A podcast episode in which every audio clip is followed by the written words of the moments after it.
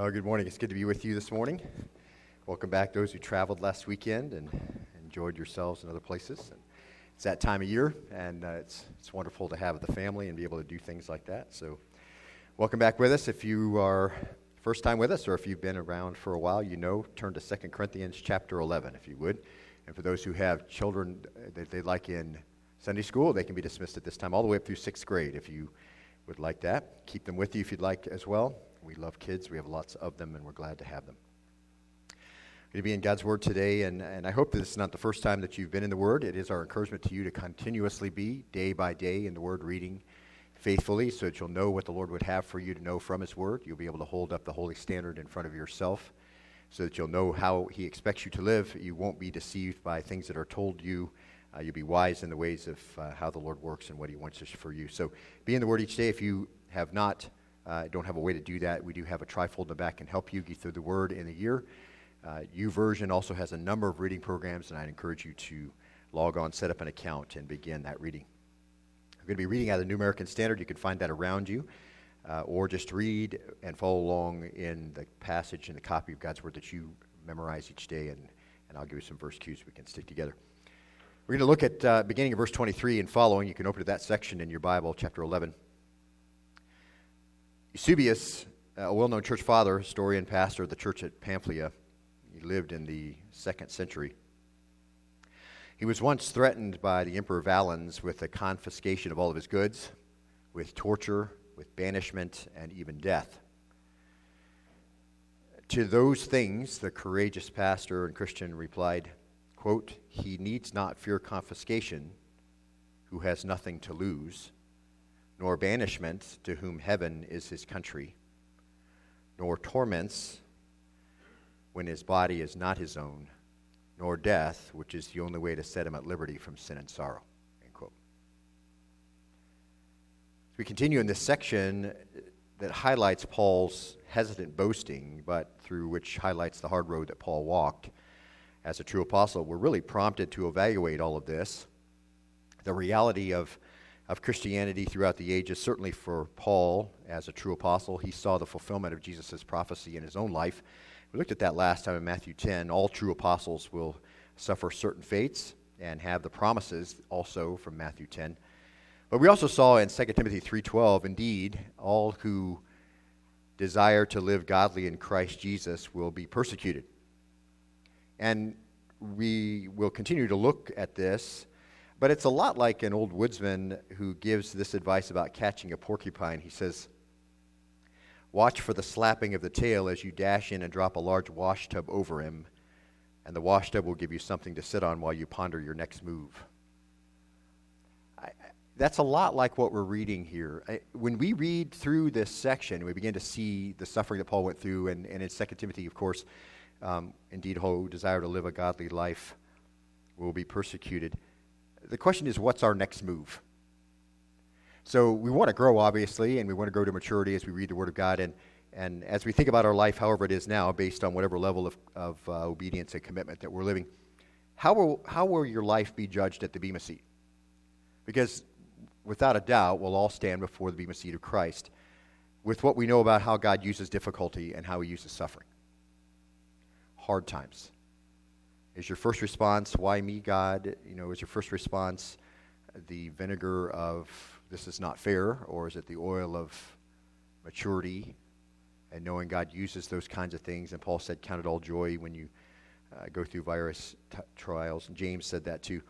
So, with what we know about faithfulness and the struggle that we're to be engaged in, those are all worthy thoughts, I think, for inter- introspection as we sit on the tub, figure out what our next move is going to be. I'd like to start with our passage this morning. Look at verse 23, if you would. And if you've been here, this the first verse is going to be a review. The rest of them are new. And so um, if you're the first time, don't worry. Anytime you open God's Word and you go verse by verse, chapter by chapter, comparing Scripture with Scripture, you always come away with exactly what the Lord wants you to have. And that's how we teach here. So look at verse 23. Paul asks this question. He says, um, Are they servants of Christ? I speak as if insane. I more so in more labors, in far more imprisonments, beaten time without number, often danger of death. Verse 24. Five times I received from the Jews 39 lashes. Three times I was beaten with rods. Once I was stoned. Three times I was shipwrecked, a night and a day I've spent in the deep. Verse 26 I have been on frequent journeys, in dangers from rivers, dangers from robbers, dangers from my countrymen, dangers from the Gentiles, dangers in the city, dangers in the wilderness, dangers on the sea, dangers among false brethren. Verse 27 I've been in labor and hardship through many sleepless nights and hunger and thirst, often without food, and cold and exposure. Stop right there. And we get into this, as we've noted, and we begin to read this section, we realize, number one, there's no exact parallel between the experiences of Paul as given in the Acts of Apostles and what he writes about himself here. There's no exact parallel. And number two, if you're a note taker, there is also no contradictions found here from what we see in Acts of the Apostles. And number three, we learn things here we couldn't learn anywhere else. Luke didn't, of course, as you notice, he didn't incorporate a detailed biography of Paul in the book of Acts. We don't see that detailed biography of Paul anywhere. And we can note this chapter is not meant to be comprehensive. Here, where Paul's writing, he's not even explaining everything that he went through, and it wasn't intended for that. Uh, this account from Paul perhaps overlaps what we see in Acts. It also adds details that we didn't know. And so we will take some time with some of this because it is material that we haven't seen. And and I think it's important too because this was Paul's life. And I think it's important as we, when we started 1 Corinthians and we laid the foundation of, of some of the context of Paul, this is just as rich. And as we consider some of the things I said at the beginning about really what Christianity has looked like through the years, this gives us a, a nice side shot of, of Paul's life and what he had to go through, which can help us uh, manage difficult times. So first he says this. He says, um, Are they servants of Christ? I speak as if insane. And then of course, it's hard for him to even say that those who are in the church as false teachers are servants of Christ. And we looked at all that. then he says this in far more labors. And at first glance, I think this could be taken to imply that the false apostles have actually toiled for the gospel. And I think that's his intent, that uh, he wants, he's kind of drawing in, into contradistinction his life and those that are giving the church so much trouble and, and then that Paul's ex- efforts have exceeded their labors by far. But we know from the earlier in our passage that they were deceitful workers. Remember verse 13. And they were disguised themselves as servants of righteousness. That's verse 15. So if they work at all, I think the, the right understanding of this is to benefit themselves. They serve their own self interest. Uh, there's no table waiting going on. There's no serving as a galley slave like we saw uh, as part of the job of an under shepherd. So, in that case, when he says in far more labors, he must really be indicating his own labors are excessive. And I think that's the best way to take the angle on it. So, for example, have they been observed to support others while uh, supporting themselves? No, but Paul has. And that word labors is the Greek noun kopos. It, it is, when you read that, you realize that's not just a light labor, a, a light workout. This is a toil that takes everything you have. It's a toil that, when you're done, you're worn out by it. And so Paul, Paul chose this. This is not something that was pushed on Paul. He chose this.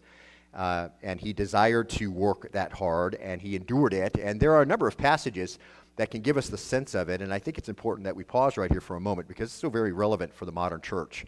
It's something I think that's been lost in, in some respects in some churches. But uh, if you remember 1 Corinthians 3 8, and we taught that a number of years ago, so if you've been with us, you know this, but he says, Now he who plants, Paul says, and he who waters are one. So the one who sows the gospel and the one who waters comes along and helps what was sown to grow are one, but each will receive his own reward, market, according to his own, there's the same word, labor. So there's a connection between reward and the kind of labor that we do. And in Romans chapter 12, verse 11, it gives a list of what it looks like to be redeemed. And it's pretty clear that these things affect the church. In verse 11, it says, not lagging behind in diligence, fervent in spirit, serving the Lord. So, three things that should describe ministry. What are they? not lagging behind in diligence. Literally, the haste is not idle. It, and it has to do with our general work in the ministry, uh, being about the master's business. This is what Paul is referring to as he talks about himself in far more labors. The essence of the verse is what needs to be done needs to be done now. And that should be haste and intensity uh, and urgency in the ministry work and the ministry of reconciliation, because the context is that, isn't it? Uh, so it's the idea of owning the ministry, it's the idea of taking responsibility for the ministry that you're doing tying it to yourself. I'm not really sure believers understand that so much anymore and connect it to the ministry that they do in the church, particularly the ministry of reconciliation that they're, that they're instructed to do, because people bring a lot of bad workplace habits into their ministry in church. and it's the no call, no show responses often end up in church. People have something to do, but they don't show up and they don't call and let you know they're not going to do it, or, or just do ministry whenever they feel like it and not doing it when they don't feel like it. That happens often too. And so that gets brought into the church from the workplace, but that's not the way that the, the scriptures describe what work in the church should look like, and it's certainly not what Paul is referring to when he talks about the um, kopos types of labor that he did.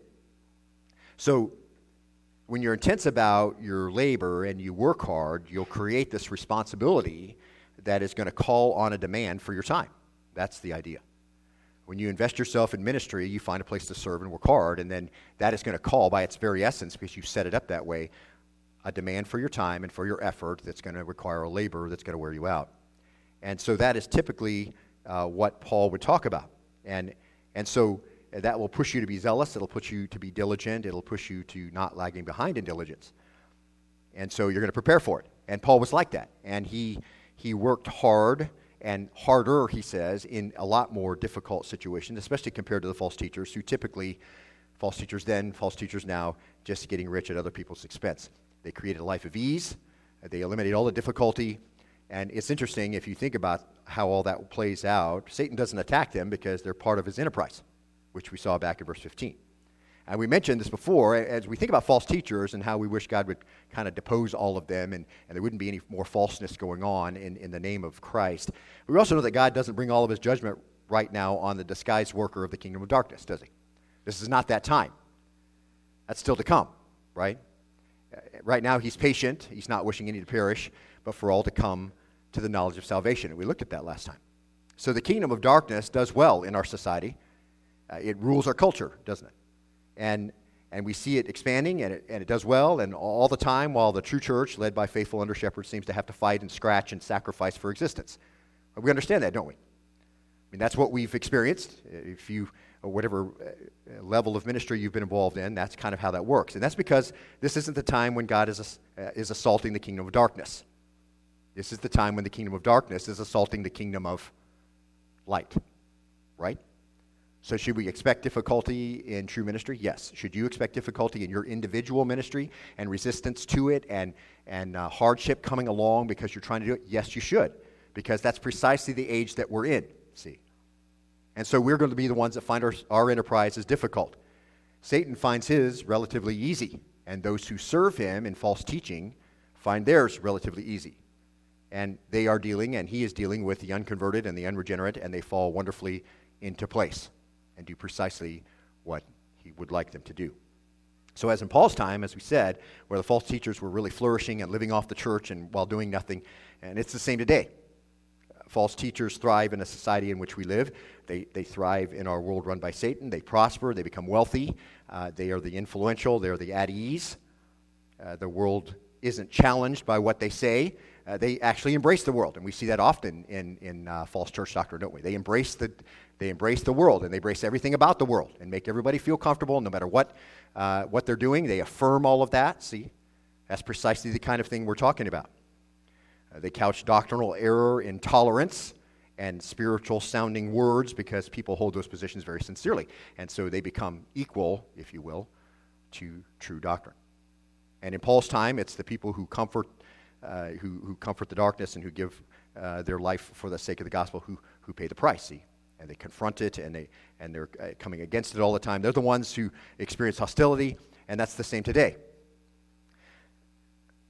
So, and here's the thing you know, it's not the time that God is assaulting the kingdom of darkness, it's the time the kingdom of darkness is assaulting the kingdom of light. But even in the difficult times we experience, uh, for them and for us. Forever, you're going to be rewarded for the hard times that you took. Forever, you're going to be rewarded for the difficult times you had to go through and, and for the labor and for striving and for setting yourself up to do ministry in such a way that's pleasing to the Lord. Forever, you get rewarded for that, see? And the hard work and the sacrifice, and that all follows you while at the same time and forever, the ungodly and the false teachers will be rewarded by the presence of the fury of God. And so we hang on to that, don't we? When we give ourselves and we invest ourselves in ministry in the way that we see modeled by the Apostle Paul, instructed for us in Romans chapter 12, when we give ourselves that way, we understand there's going to be hostility, we understand there's going to be difficult times, we understand sometimes we're barely scraping it by and making it happen in the church, but forever you'll be rewarded for that. Forever. The Lord sees that, see. And so that's a great encouragement to us. And then Paul says in, after he says in far more labors, he says in far more imprisonments. And, and we know that we can look at this phrase in the same way that the previous one. Far more just means, you know, wherever uh, Paul, whereas Paul was in jail on many occasions and in different situations, different places, the intruders in the church, the false teachers, probably have never been incarcerated. Unless it's for embezzlement or sexual impropriety. And that's what we see, right? In false teachers. Uh, they, they do get arrested, but not like the guy in Canada who got arrested for actually holding church services and tried to instruct his people. They get arrested for misusing money and for being uh, sexually improper. So, but if we're looking for imprisonments that are a result of hard labor, you know, the book of Acts gives us one of Paul's imprisonments. It's in the 16th chapter.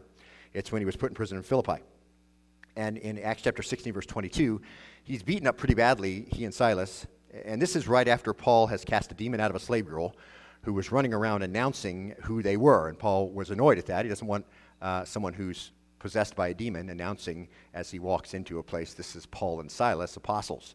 Um, that doesn't set well because on the other, at the other side of their mouth, she's foretelling the future and making a lot of money for her owners. And so Paul casts a demon out of her, and um, the owners are pretty ticked off about that because she helped them make a lot of money. She was predicting a lot of things. And so verse 22 says in Acts 16, it says, The crowd rose up together against them, and the chief magistrates tore their robes off them and proceeded to order them to be beaten with rods. Verse 23. When they had struck them with many blows, they threw them into prison, commanding the jailer to guard them securely. And verse 24, and he, having received such a command, threw them into the inner prison and fastened their feet in stocks. So that doesn't sound like a very comfortable place, and it doesn't sound like, uh, if you're looking at as a reward people receiving you for doing the right thing, this is not going to affirm that you're in the right place. But they are in the right place, are they not? And what's happening to them is precisely what Jesus said would happen to those who were true apostles. And, and this is the only place that we have in Acts where we actually see Paul specifically in an actual prison.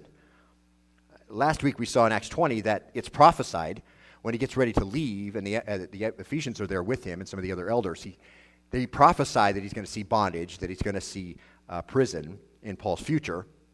And they say he's going to be putting chains, and, and when he gets to Jerusalem, there's going to be some uh, jail cell for him. And we do know that when he got to Jerusalem, he did have an incarceration there, but it wasn't the incarceration like in a prison. He was held in the barracks, and once he affirmed that he was a Roman, he was given, uh, for the most part, freedom.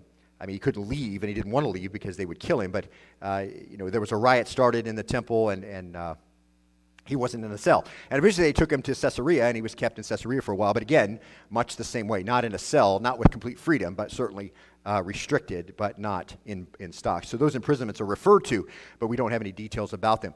And we also know from Acts 28 that he was imprisoned in Rome, don't we? And so, uh, but he wasn't actually in a dungeon or a cell.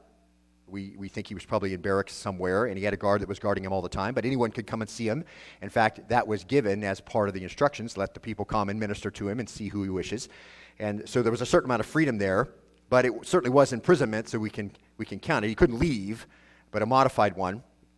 Later, we know that um, there was another imprisonment in Rome, Paul's second imprisonment in Rome, which, according to Clement of Rome, might have started in the Praetorian Barracks. Again, a rented apartment or something where he had some freedom and wasn't actually chained up anywhere. But we know uh, from, from tradition it probably ended up in the Mamertine prison. And the prison was originally constructed as a water cistern in the late 7th century but, BC, but the Romans used it for high profile criminals who were under the sentence of death. And there's an ancient tradition that both Paul and Peter were held there at the Mamertine prison during the final days of their life, after which Paul was beheaded and Peter was crucified according to that tradition, and their physical lives were ended. So there's an ancient structure there now called St. Paul Outside the Walls Church, and it's standing in the supposed spot where Paul was executed, likely under the rule of Nero. And Clement, when he's writing in AD 96, says that Paul was in prison seven times. So we don't have all that. Paul says we just know one from Acts, again, so it's not overlapping, it's not telling the same story. Uh, we just have Clement saying he was in prison seven times, and of course, uh, AD 96, they'd have a pretty good idea of that, wouldn't they? Because that's when Clement was writing. uh, because it would have been passed down from mouth to mouth. And, and, of course, at that time, John wrote the book of Revelation in AD 96. So one of the apostles was actually still alive. So uh, the traditions would have been uh, pretty accurate, I think. So he was in prison very, very often, always for the cause of Christ, always for the preaching of the gospel. And then it says, so far more labors, far more imprisonments, and then beaten time without number. It just means that he couldn't count them all. In Acts 16:22, which we just read a minute ago, uh, the Philippian imprisonment, he sa- it said he was beaten with rods, verse 22 and, and verse 23, and they inflicted on him many blows, is what it says. And this is a Roman style punishment, uh, the rods. In 2 Corinthians 11:24, uh, tells us about some of the beatings. Uh, it says five times we just read the Jews gave him 39 lashes. Three times the Romans uh, beat him with rods. That's eight times. And in relation to the Jews, uh, lashes were given if it wasn't a capital crime. And so the way that worked was in, in the Mishnah, which is the oral tradition of the Jews, that's how they interpreted the law. It's what Jesus, and Jesus had a lot to say about the Mishnah, of course. You've heard it said, and then he corrects them, and that's, that's the Mishnah he's correcting. But the Mishnah told him that if the victim died as a result of the scourging, the scourger bore no guilt. And 40 was the limit of blows to punish the wrongdoer. And so it created welts and, and sometimes cuts on the body. But the traditional way the Jews was, uh, for the Jews was to stop at 39 lashes in case they muffed up the count. They didn't want to go over and then be breaking the law. Uh, but Jesus said to the Jewish religious leaders in Matthew 23, He said this He said, Therefore, behold, I'm sending you prophets and wise men and scribes some of them you will kill and crucify, and some of them you will scourge in your synagogues and persecute from city to city. So they didn't want to break the law in their carefulness, so they want to make sure they only gave 39 lashes instead of 40 in case they messed the count up. So they stopped there, but so they're meticulous about keeping the law, and they were just busy beating the prophets this way. And Jesus said that the Jews always beat the wrong people. And of course, Paul certainly falls into that category. They're always beating the, in, the, the, wrong people, the ones they should have listened to. Those are the ones they scourged. And here they're beating the apostle of Jesus Christ, Paul himself. And all those permanent welts and scars all over his body he got from those, what would it be, 5 times 39, 195 lashes over the course of his life, no doubt leaving scars all over his body. And he says, I can't even count them all. So that's all we know about, and the ones that he actually said in this, uh, this narrative. And we mentioned last time in, chapter, in Galatians chapter 6, verse 17, remember it says, From now on, let no one cause trouble for me, for I bear on my body the brand marks of Jesus. Did they cause trouble for him still? Uh, absolutely. It's like, I've already, I've already paid. I've paid in blood, I've paid in skin. They would be proof of his devotion to Jesus to just take his tunic off, and that'd be enough. And we don't know how many more times because he says he can't count them. Uh, he just gives us some illustrations, but he says, I can't count all the beatings I've had. So there were obviously many more that aren't recorded. So, as we pointed out, Acts is very selective. It gives a summation, it gives some selected illustrations of Paul's life. It doesn't give the, the totality of Paul's life, and it's, it's not comprehensive on all the events that happened to Paul. So, all those things, and now oft in danger of death, he said, um, and admits the apostle to the embarrassment of the false apostles. He has been, and here's how it's actually translated, in deaths frequently, signifying there were numerous occasions when he judged that he was as good as dead. So, in the course of his ministry, there were many, many opportunities for him to think, that's it, I'm dead. And, of course, the false apostles never found themselves in that position, which is why Paul writes in 2 Corinthians 1 8, he says, um, For we do not want you to be unaware, brethren, of our affliction which came to us in Asia, that we were burdened excessively beyond our strength, so that we despaired even of life. There's one, right? We didn't even know that we were going to live. There was so much on us that we thought we would probably die. Indeed, verse 9, we had the sentence of death within ourselves so that we would not trust in ourselves. And, and so he makes it, he, he turns it to a positive immediately, doesn't it? We had the de- sentence of death in ourselves, but that just made me not trust myself. Isn't that great? That's the, that's the way to turn that around, isn't it? But in God who raises the dead. In other words, we didn't know if we were going to finish our ministry, but if God wasn't finished with us, it wouldn't matter if they killed us because God would God could raise us if he could, if he wanted to, right? And so we didn't bother worrying about it one way or another. Verse 10 Who delivered us from so great a peril of death and will deliver us. So he did already numerous times. We don't know how many times. And then he will deliver us for sure. There's a, a certain future complete deliverance. He on whom we have set our hope, he will yet deliver us. So we're just right in the same place. Paul says we haven't changed because we were under the sentence of death. We didn't change because it was difficult and we thought we would die, and we just trusted God would raise us because He's not going to stop doing any of those things, and He's still powerful enough to do all of them. So this is a really great attitude that he brings to the whole thing, which I think would be very rather daunting for us, uh, unused to those kinds of things. So when he says he's often in danger of death, how often? Well, every day. 1 Corinthians 15:31 says, "I die what? Daily." I've heard that spiritualized, and people say, you know, you need to die yourself daily. And um, I understand the spiritual meaning of that, and, and there are certainly other places in the, in the, scriptures that talk about taking up your cross and dying daily, and I, I get that, but that, I don't think that's what Paul was talking about here. Paul was saying, I die daily in this sense. I live through my death every day because I realize every day could be my last. That's the idea. I live with that understanding. At any point in time, the Lord could say, This is the end, and I'll be going home, and I'll be absent from the body, and I'll be present with the Lord. And that's far better. We know that. Paul said that. And, and I think it's important too, if, if you know you're going to die, you start to prioritize your life, don't you? I mean, if, if you have an idea that, and, and I think it's important that we all should be thinking through that, which is what I try to do in, when I, uh, preach funerals, is to make sure people have the right perspective of all of that. People need to be thinking about the day of their death because that's the end for all of us if the Lord doesn't return. And I think that's the whole point of Psalm 39 4. It says, Lord, make me to know my end and what is the extent of my days let me know how transient I am. Have you ever played that to the Lord? That's an important prayer to pray. That's an important, if you haven't prayed that to the Lord, then you're not really going to know how to prioritize your life now. Let me know the end. What is the extent of my days? Let me know how transient I am. Behold, you've made my days as a hand's breadth and my lifetime as nothing in your sight. It's like this long. And in your sight, eternal God, who have uh, ruled all of heaven and earth and created everything there is, it's nothing in the span of your own existence. Surely every man at his best is a mere breath, Selah. Surely every man walks about as a phantom. Surely they make an uproar for nothing. He amasses riches and does not know who will gather them. And now, Lord, for what do I want? My hope is in you. Help me to know the end of my days, the extent and how transient I am, because I'm going to prioritize my life, prioritize my life better if I think about that. And that was Paul's reality every day, because every day he had to consider that it might have been his last. So, did he prioritize his life? He did. So, is it worthwhile looking through and seeing what was most important to Paul? I would think so. Somebody living under the, the, uh, uh, the fear of death every day is going to prioritize his life in such a way that should be a good model for the rest of us, wouldn't you say? And Psalm 90, verse 10, admonishes us in the same direction. As for the days of our life, they contain 70 years, or if due to strength, 80 years, yet their pride is but labor and sorrow, for soon it is gone and we fly away.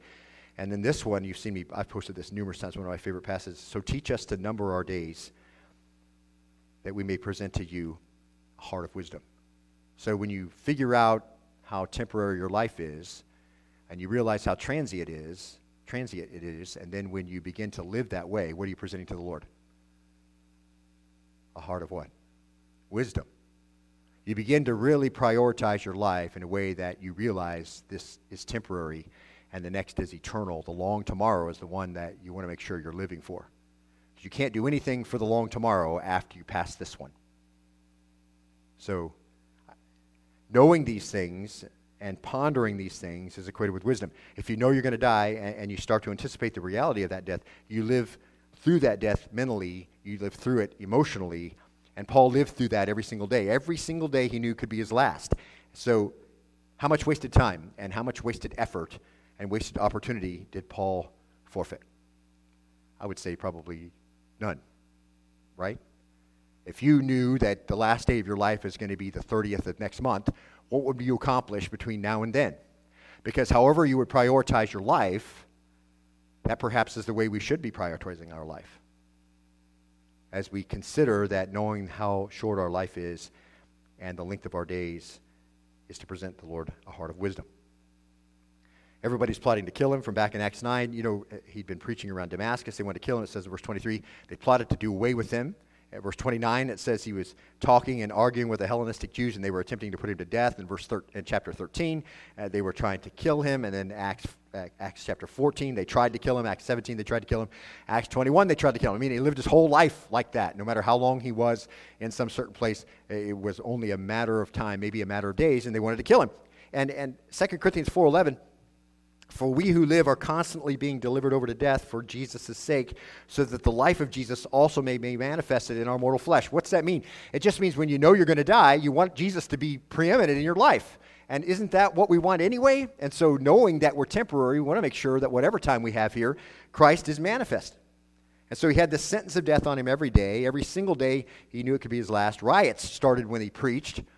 Acts chapter 16, verse 22 it tells us at, at Philippi, uh, Paul and Silas received many blows, uh, and this was uh, the Roman punishment. First Thessalonians chapter uh, 2, verse, chapter 2, 2, verse 2, Paul referred to it, and he said they were spitefully treated.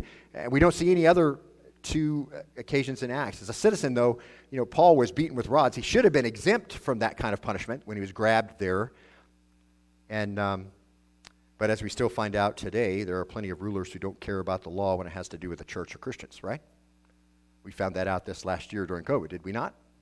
We find out plenty of rulers don't care about the church or Christians when it comes to the law if they have a chance to cause hardship. And Paul, of course, experienced that in his own time when he was seized there and punished.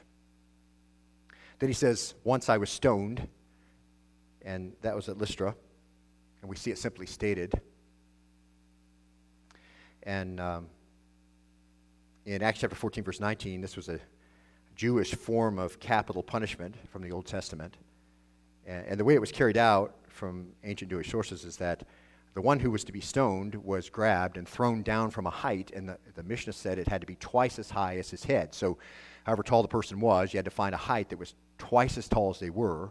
And they grabbed them physically and they would throw them off of that height. That was the start of stoning. And the idea was when they hit the ground, they'd be stunned and not trying to run away. And then they would take heavy stones from that high place and throw it down on the person. So imagine the horror of all of that. And, and of course, the law said that those who were the witnesses were supposed to be the ones who cast the first stone. And of course, that harkens back to the woman caught in adultery. And Jesus knew the first ones to cast the stones were supposed to be the witnesses. And what did he say to them? You who are without sin, what? So it gives us a little perspective on that, doesn't it? But this is how the law said it was supposed to be done, and this is from the Lord, so it's not like we have to ignore it, but the Jews, of course, always whipping the wrong people and stoning the wrong, pe- the wrong people, right? And so they would throw him down and they would hit him with stones, and they were so mad at him for preaching the gospel. The Jews came to, to Antioch, and they came to, uh, from Iconium, and they caught up with him at Lystra right after Paul and Barnabas had healed a lame man. And then he, they came and they convinced the crowd if you remember, Paul, Paul and Barnabas were there, and they were um, in Lystra, and there was a lame man there, and Paul and Barnabas healed him. And then what happened Lystra? Remember, the crowd came out. What they wanted to do? They wanted to worship Paul, did they? They, they, they were going to uh, do a sacrifice. They were going to burn the sacrifice, and Paul tore his clothes and said, "You know, we're men just like you." So this is what's going on immediately after he heals the lame man, and then these guys come from Antioch and Iconium, and they caught up with them, and they it says won over the crowd.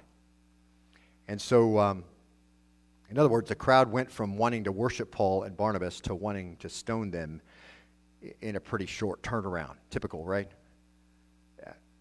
Doesn't take long to switch the crowd's mind, right? Particularly if they have no discernment. And so he, they went from being the hero to being um, the one that are going to be stoned. And so they cast him down from a high embankment and they stoned him from up above. And you can imagine the brutality of all of that on Paul. And, and it says in Acts 14 19, they supposed that he was dead. So he's lying there, obviously, stunned from throw, being thrown down and hit with stones, and they supposed he was dead, and it was a supposition that is excusable, right? He probably was not dead, though, because although you can imagine what he might have looked like, the verb supposing usually in the New Testament means that it's to assume something that's not true. So they supposed he was dead, but he wasn't dead. And, and if he had been dead, he would have had to been raised from the dead, and we don't have any record of that, and that's not something that's excluded from Acts. When somebody's raised from the dead, it's noted because it's important for obvious reasons. Uh, but anyway, the passage says amazingly that he got up, and then mark this, he went back into the city. Now, how many, by putting up your hand, think that if you got stoned at the edge of the city you would turn around and get up after that and go back into the same city. What, what would you probably do? You'd be looking at that city in the rearview mirror as fast as possible, right? Getting as far away as you could, but Paul didn't do that. He got up, he goes back into the city, he encourages the believers there, and then he left the next day with Barnabas to go to Derbe. Now, he must have looked a mess. But he bore in his body the marks of Jesus, didn't he? And then it says this Three times I was shipwrecked, a night and a day I have spent in the deep. So you can go through the book of Acts, and if you count them up prior to the writing of this letter, the apostle had traveled by sea at least nine times. If you, if you take Luke's account, and you realize he may have left some out, but we can actually count up nine times he was at sea before we get to the writing of this letter. And so he tells the church he was shipwrecked on three occasions. So that means that that's not very good odds, right? I mean, one in every three times you go out in the boat, you're going to be in the water. That I don't think I'd want to go out in the boat if I was Apostle Paul. So it's dangerous to, to sail during uh, uh, certain time periods. But the only incident mentioned uh, that uh, by Luke occurred when Paul sailed to Rome. Remember? And that was a lot of years after the Corinthian ministry. That's Acts 27, verse 41. So Paul's not counting that one where he was actually on a shipwreck and had to swim to shore. So danger by sea was not unusual, especially in the winter months. Uh, Acts 27 9 makes that very clear. After a certain time, they didn't want to put out to sea because of the danger of storms, and which may uh, explain why Luke omits details that would interest us greatly about how many times Paul was in the water. But the night and day spent by Paul in the deep would have uh, been the aftermath of one of those three shipwrecks, and, and it can be inferred that his vessel foundered at some distance from, from shallow water, and he must have clung to wreckage or driftwood to save himself from drowning prior to being rescued. And it's likely that Paul was uncertain that he would be picked up, but he hung on. And the apostle mentions a night and a day because in the Hebrew and Old Testament, a day being reckoned from the evening to the evening. Paul, Paul's Jewishness wasn't forgotten when he was threatened with a watery grave, so he knows how long he was there and he knows how long he floated. And his memory, and it's interesting, he says, um, I have spent time in the deep. That verb is poieo, and it's in the perfect tense, so that just means it's still before his eyes he still remembers the horror of floating around in the open ocean, clinging to some wreck. And so that gives you a little idea of how he felt about it. And of course, the question is still the same for the false, uh, false apostles and, and the false teachers. Have they been beaten or stoned? No. Have they risked their life at sea to take the good news to people who don't know? Haughty Jews and Greeks who were so um, ignorant of the gospel and talked down about it and how foolish it was? No. And culture isn't at odds with those who are aligned with the evil one beloved. So they're not going to come and bring difficulty to people who aren't causing them any hardship or aren't bringing any guilt to bear. See? It's like that GracePointe Church we talked about in Nashville just a few months ago. Josh Scott, the pastor, he put on his website and made the national news. He said the Bible isn't the Word of God. It isn't self interpreting. It isn't a science book. It isn't an answer rule book. It isn't inerrant and infallible. And then on the other side of his website, he said the Bible is a product of community a library of texts, multivocal, a human response to God, living and dynamic.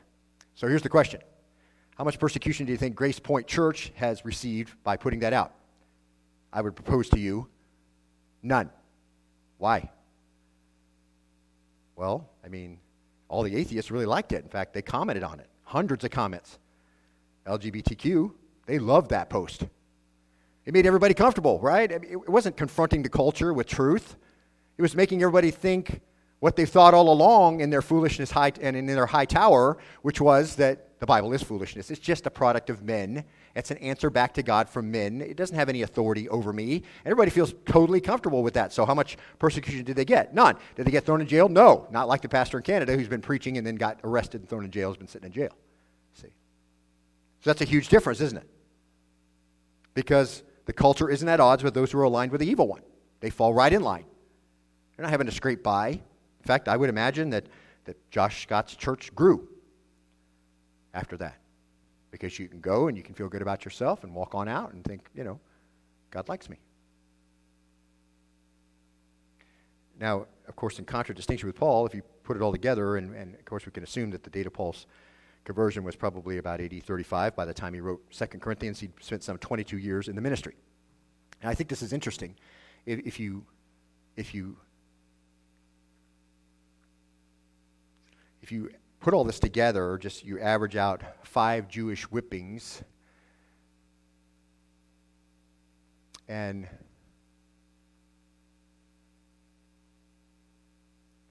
three Roman beatings and three shipwrecks and one stoning.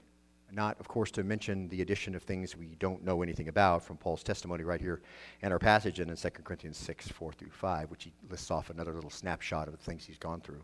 If you put all that together, then we could deduce that every other year, at least, in 22 years of ministry, Paul had experienced suffering that most people never experience. Or if they do, one time, that would be enough to make their blood run cold and damage the body permanently. Every other year for 22 years, he experienced things that most people never experience. He had some experience like this on average every other year for 20 years, and that's that just, you know, that's at this this point in his ministry at the writing of Second Corinthians. That's not even counting what happened after that. That's just up to this point. But here's the thing that we don't see we don't see any evidence of being a physical wreck. We don't see any evidence of suffering from anxiety attacks or post traumatic stress disorder or any of the other things.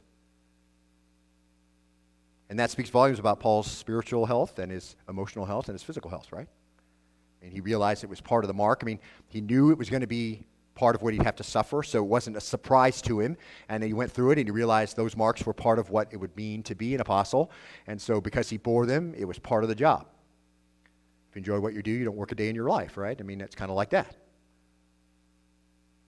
So no matter what came along, he counted it all joy. And whatever abuse was hurled at him, he coped. And he refused to give up, and he was determined to serve the master. That was the thing, wasn't it? He served with intention.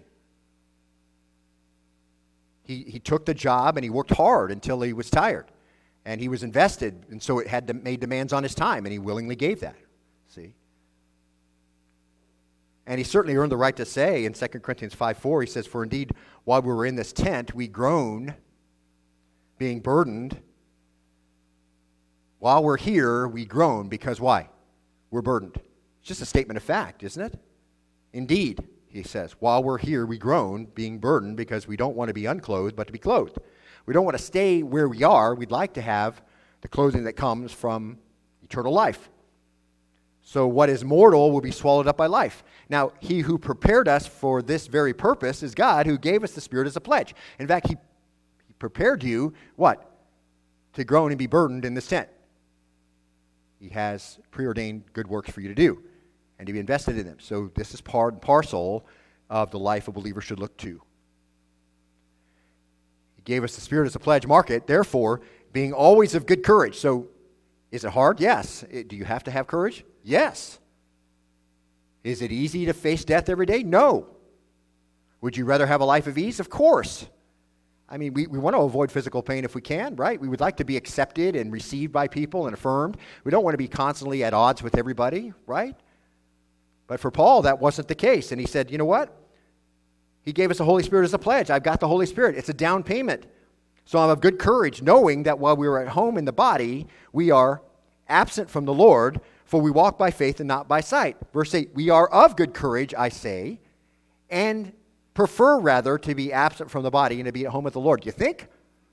I mean, if he gives his life up that way, and he's ready to be with the Lord, he's, he's ready for that to be over. And it would be over. The second you're with the Lord, there's no more of that suffering, right?